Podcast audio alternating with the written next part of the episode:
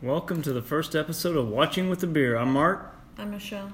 and we're going to start off with our beer we're drinking, obviously, since we are watching with a beer, and then we'll get on to the first episode of season two of the Umbrella Academy. I'm having Windshift's Comet Tsunami. It is a little dank, a little fruity.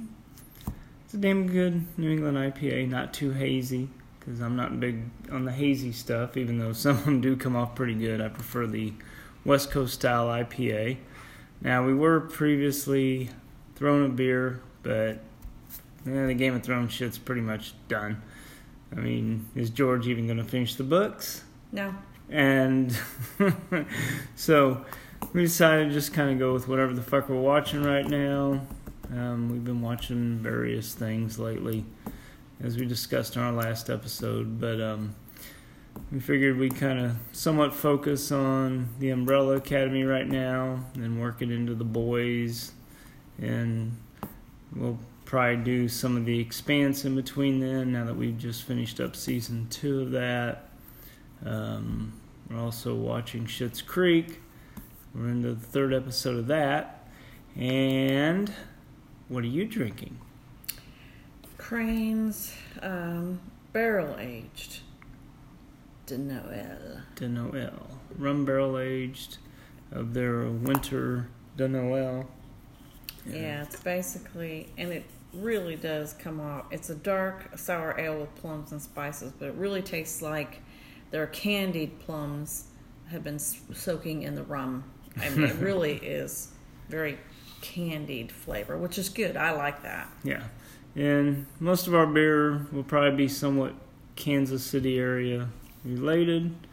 Since that's usually what we go pick up, we're trying to do the local thing as much as possible. And, you know, with Windshift, which what I've had, was having, um, being fairly close, we hit them a lot. And the brewer, Tony, is fucking amazing. hmm He doesn't really put out anything bad. He's done a hell of a job. Even styles I don't necessarily like are pretty damn good. I mean, Right. you've even enjoyed some styles which totally blew me away that Right. you normally do not like. The coconut porter is just amazing. Yeah, I, I was totally dumbfounded when you actually liked a porter. I mean, a dark beer. Of course, it took me long enough to get you to like beer to begin with, but now you've expanded way beyond than I even expected beyond the sours. Yeah. But Much. I mean, that kind of is what happens with you know drinking beer. Your taste change. Well, I I can't always say that because there's those people that drink the same shit night after night for years. Their whole lives. I yeah. mean, basically Mhm. their whole adult life. Most of my dad, you know, mostly what my dad had drank all that time. So, anyway, let's go ahead and we'll discuss a little bit about episode one of season two of the Umbrella Academy. Now, just make sure if you're going to watch this, watch the first season. You know, it ends pretty much with the apocalypse, the end of the world, brought on by the, well, I don't know if you'd call her the eldest sister, but little sister. We'll just go with that. Um, because she was, a, yeah, Vanya. She was always kind of put in the background, and that's, you know, as far as all the kids go, you know, they were allowed to go do all these, different events, Things, yeah, and like- she wasn't. and she was kept in the dark by her father, because, you know, overall she was the most dangerous. Well, most but she didn't know it. Right, she didn't know it, and nobody, else did. either. except for dad and Pogo. Pogo. Uh, maybe maybe Grace did. Maybe. The mom, Yeah. or what they it- called mom, she was kind of robot. She might have known. But, maybe. Yeah, I'm sure she possibly did. But anyway, ended, the first season ended with her pretty much causing the apocalypse. And number five, um, I will just call him the youngest because I mean Yeah. he looks the youngest. Well, that's because he's time traveled all Yeah. you know for long lengths of time. You know. He he saves them, takes them back in time where this. Of course, you don't know where they're going at the end of the episode, but Right. this here at the beginning of this one, you start seeing them drop out of the sky. First is Klaus and Ben, which Klaus is the fucked up, drugged up brother, and then Ben's a ghost that you know can turn into a squid monster. I don't know what the fuck that is, tentacled thing. And um, anyway, they drop out of the sky in 1960. And why they're together is because Klaus can actually. Yeah, Klaus is the one that can see him. He can converse with the dead. He can do levitation and stuff like that. So um, that's why they're pretty much together all the time. Yeah, and so it's just kind of weird. They start dropping out of the sky, but for some reason they're dropping out in different years. I yep, but don't know how the place. hell that happens. They're all in the same place, but different years. So the next we have Allison dropping out of the sky, and you know she still has the bandage on her throat. She can't talk. Uh, so she comes out in '61. Right, so a year later, yeah. and she goes into a diner, and the guy behind the counter immediately points at a sign that says "whites only." So she's kind of like, "What the fuck?" Yeah, I'm not You used know? to that kind of. Right? Because Yeah. none of them, you know, at the moment they're dropped, they don't know when, where, or what the fuck's going Yeah. on. You know, and then Luther falls out of the sky next, which is the big old brother who's half ape, half human.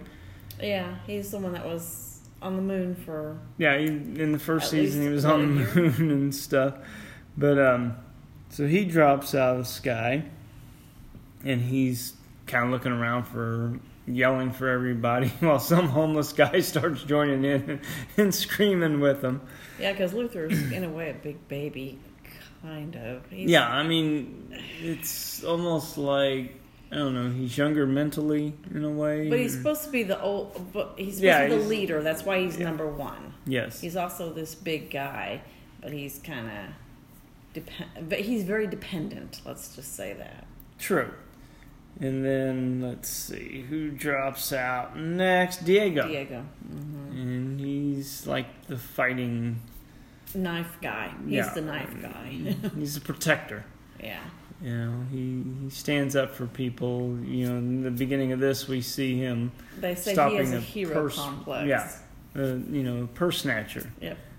and he can just whip out, throw a knife, and you know, can curve and everything else, and so he stops the guy, and so he ends up. Well, we'll kind of go through where they all end up before.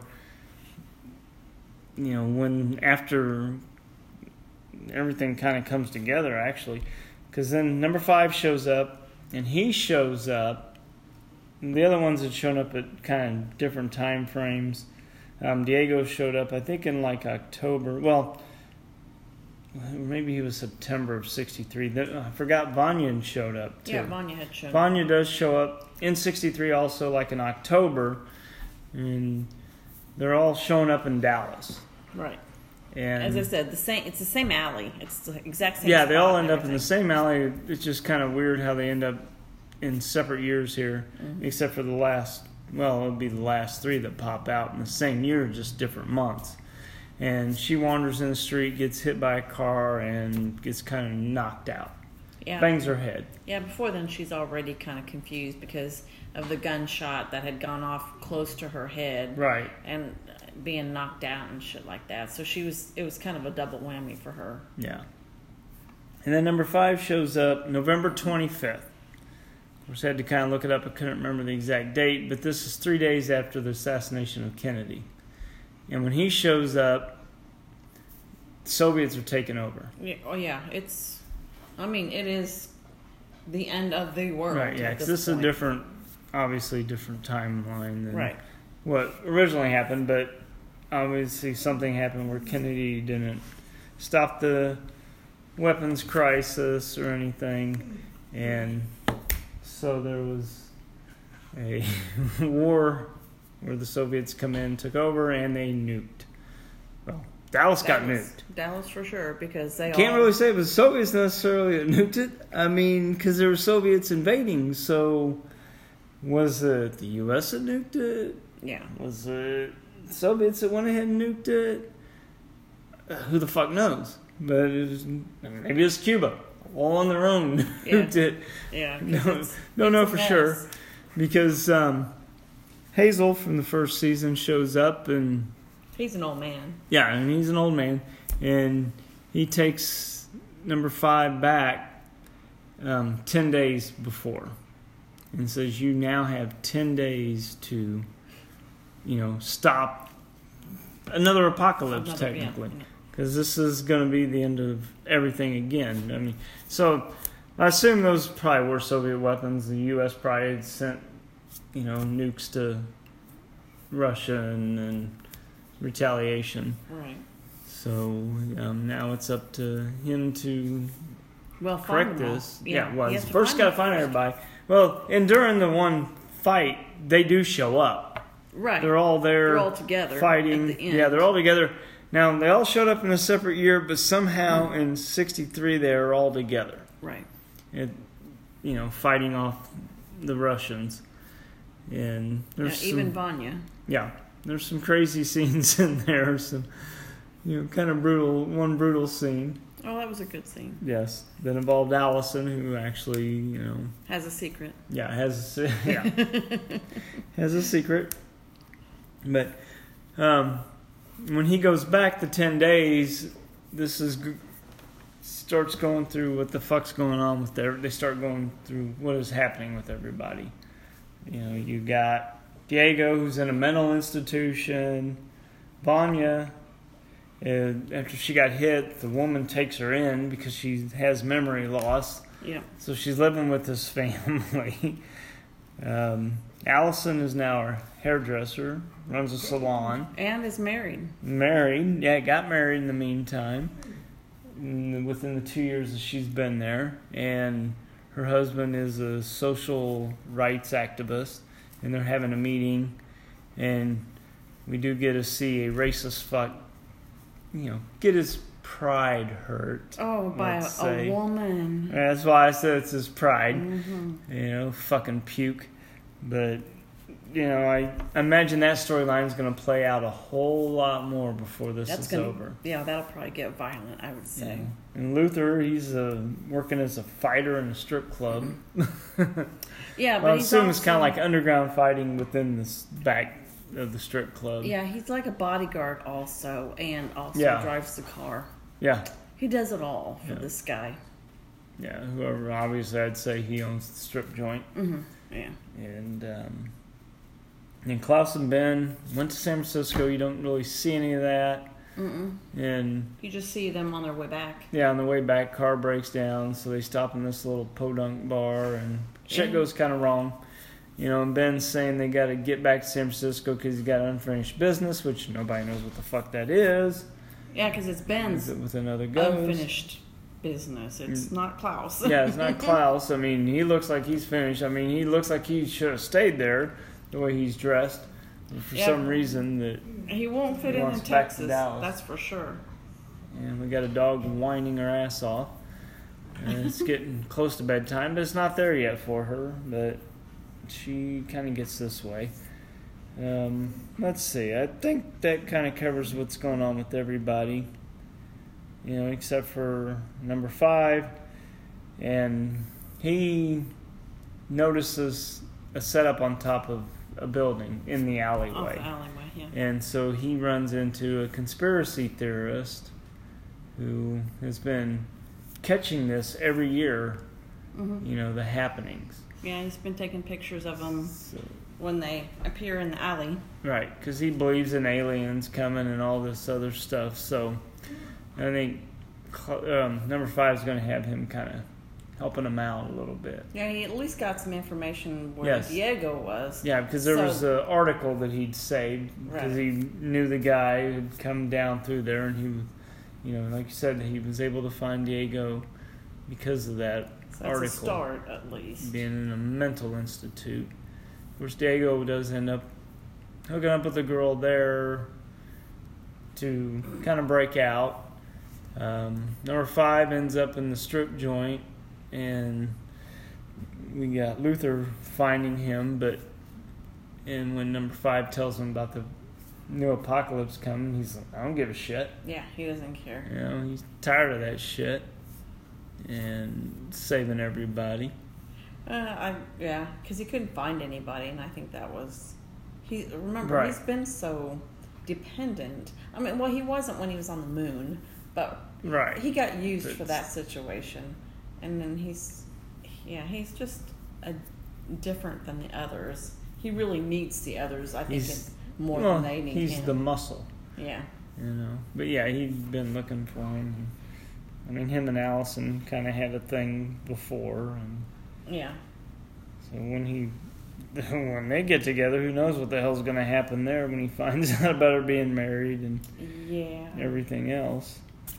So um, I think you know that's kind of the gist of it. We don't want to get into too many spoilers, but it you know you really you definitely you got to watch season one because Yeah, you got to understand where these characters are coming from. You Right. know who they are. and what their real abilities really are, because they're not necessarily exactly what you see. You know, like Klaus, you you're just like, you know, his personality is so, you know, flamboyant. But his personality, even in the first season, was very '60s. Yeah, I mean, yeah. he he is the epitome of a hippie. yeah, drug addict and right. and know, so, stuff like that. but his but his real abilities are are kind of clouded a bit by because he's he can't use his abilities if he's not sober. yeah. and well, he has to even when he uses his abilities and is talking with his with Ben, people don't know because they can't see Ben. And they don't believe it. Right? Then yeah, they Yeah, don't believe they him believe most of the time. They think he's full of shit. Yeah, and there, there's a great bowling alley scene. I mean, there's several great scenes. I mean, and like I said, we do get new characters with Allison's husband. Obviously, he's going to play probably a major role. This family that Vanya's with, um, these three new hunters that are after them. Yeah. I would assume the corporation or whatever had the sent time, them, or like the isn't that the like Time the Bureau, yeah, that's- yeah, from DC Legends. yeah. It's Um, kind of the same thing in a way. Yeah. So these these guys could play out as interesting characters. They haven't said a word though, have they? No, I don't think they no, speak. I don't think they. well, at least they haven't spoken. I don't think they've had anything to say. No. And if they have, it's pull out the guns gun, and yeah. yeah. And they let that do the talking for them. Well, I don't think they're anything. I don't think they're brains. I think they're just the guns. Yeah. There's, they're hunters. Yeah. And they are after him. Kind of reminds you of, um, in a way, the Saint of Killers. Except for, you know, I mean, there's three of them.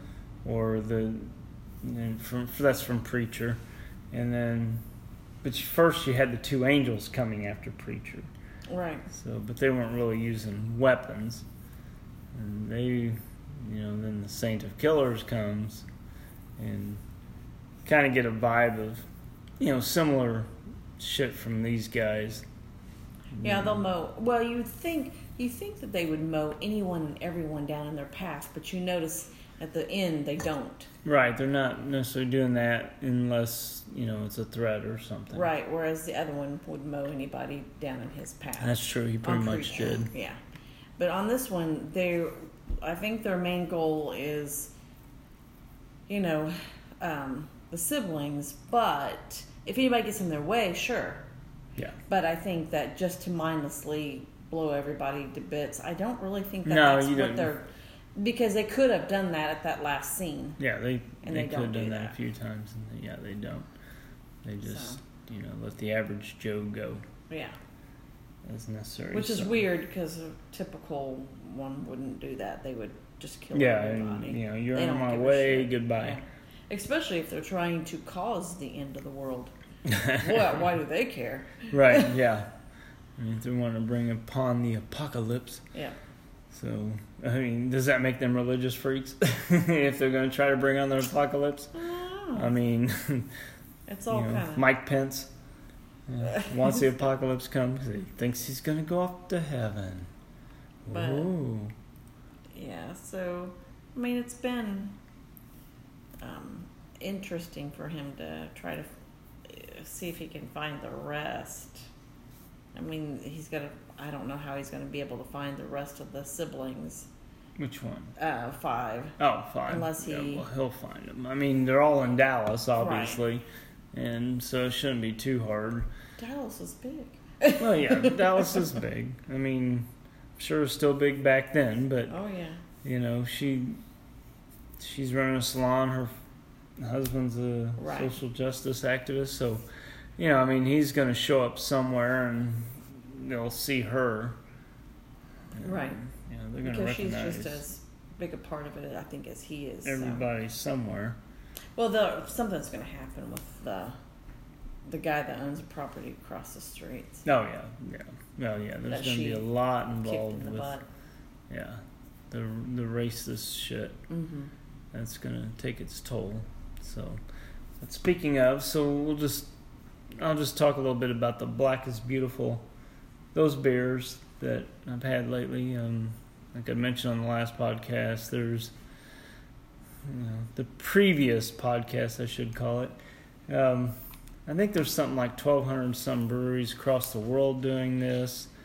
Um, it came from Weathered Souls out of San Antonio. Marcus, there, the brewer, he decided he wanted to do something along the Black Lives Matter um, movement, and so he created a kind of a base stout for everybody to work off of. And so proceeds from these beers from all these breweries is going into various social justice causes and you know probably more localized in each area than anything else. Um, I think so. A lot of them are doing it. I've so far I've had three different variations or versions of it. Um, the first one I had was from Windshift, of course, you know, our favorite over there. Tony added some blackberries and molasses to his. Very fucking excellent. Um, I think they still got it on tap. Then um, in Blue Springs also, there's East 40. And their version, I had it on nitro yeah, it wasn't. It was average. It wasn't anything great. I gave it a three point seven five, or the other one I gave four and a half. I mean, it was just kind of somewhat plain. Oh, okay. There's only 1,089 breweries, not quite 1,200 yet, in all 50 states and 20 countries. I knew it was all over the world, and um, and obviously, if you watch anything on the news during all this was happening, there were so many other countries also having protests against police brutality. But anyway, back to the beer. The third version I had, we went and picked up yesterday from Crane Brewing out in Raytown. They've been mainly known for sours, but they've done other stuff, and I've had a few decent things from them besides the sours. Their anniversary stout was pretty good, but um, this one here is just pretty much they went with the base recipe. Now, generally, I think a lot of these are running like six, six and a half percent on the base. The Cranes was eight percent. Fucking fantastic. Supposed good. to be ten. Well, if it's an imperial, it would yeah, be that's ten. imperial stout. Yeah. Okay. Yeah. But um, yeah, Cranes was an eight percent. I, I want to say the one I had it um, East 40 was only six and a half or something. But um, yeah, the Crane one, you know, it was just a good stout. Got that deep dark chocolate notes and then um, some roastiness on it. Very, very good. So I also gave that one four and a half. And we talked to Nigel who works at a couple of the breweries, and he has a great podcast. Well, especially if you're in the Kansas City area, because that's mainly what he discusses, you know, breweries and stuff in our area. But on his, as he calls it, Act Nine, um, he had Marcus from Weathered Souls on there, and it was you know, if you want more information on that, that's a great place to go. Nigel's a great guy, and um, his podcast's really good. And like I said, it's going to be, you got to probably be in the Kansas City area, or if you know the area, you know, it's KC beer centric. And that was a really good episode. Then he had, this last week, he had one of our other kind of drinking buddies that we see often, Scott Crans, on there. He's a, um, well, he's a, what is it? A, well, he's not a professional, but um, an astronomer. He loves the stars. just, just tell him he's an astrologer. An astrologer, yeah. He, likes he, he he loves, loves that. that one. yeah. But you know, he was on there. It was, it was another great episode. But um, yeah, the information that Marcus gave on the background of this beer and everything was really good there. So Nigel told us another brewery out in Lee's Summit that we frequent, Diametric, has got their version coming out in about a week, and so I'll hit that one up. And there's going to be a few others in the area that I know of that I'll try to hit up, try to get a bit from every one of them that I can, except for maybe the one that Nigel told us about the um, the other day. Forgot which brewery exactly it was, but he said there's a little thin, and Oh, yeah. it was just the base beer, but it was kind of thin, unlike the Cranes, which had really good thick mouthfeel. So, anyway, we will probably go ahead and wrap this one up. Um, take care of all that, and we'll discuss season or episode two next. Maybe go over a few other things besides whatever beer we're having. So I'm Mark, I'm Michelle. and I can be reached uh, on Untappd at mconnor666, and she is MC Vampire, or email at we're just sticking with the old email thronabeer at gmail.com. So until episode two, we are out.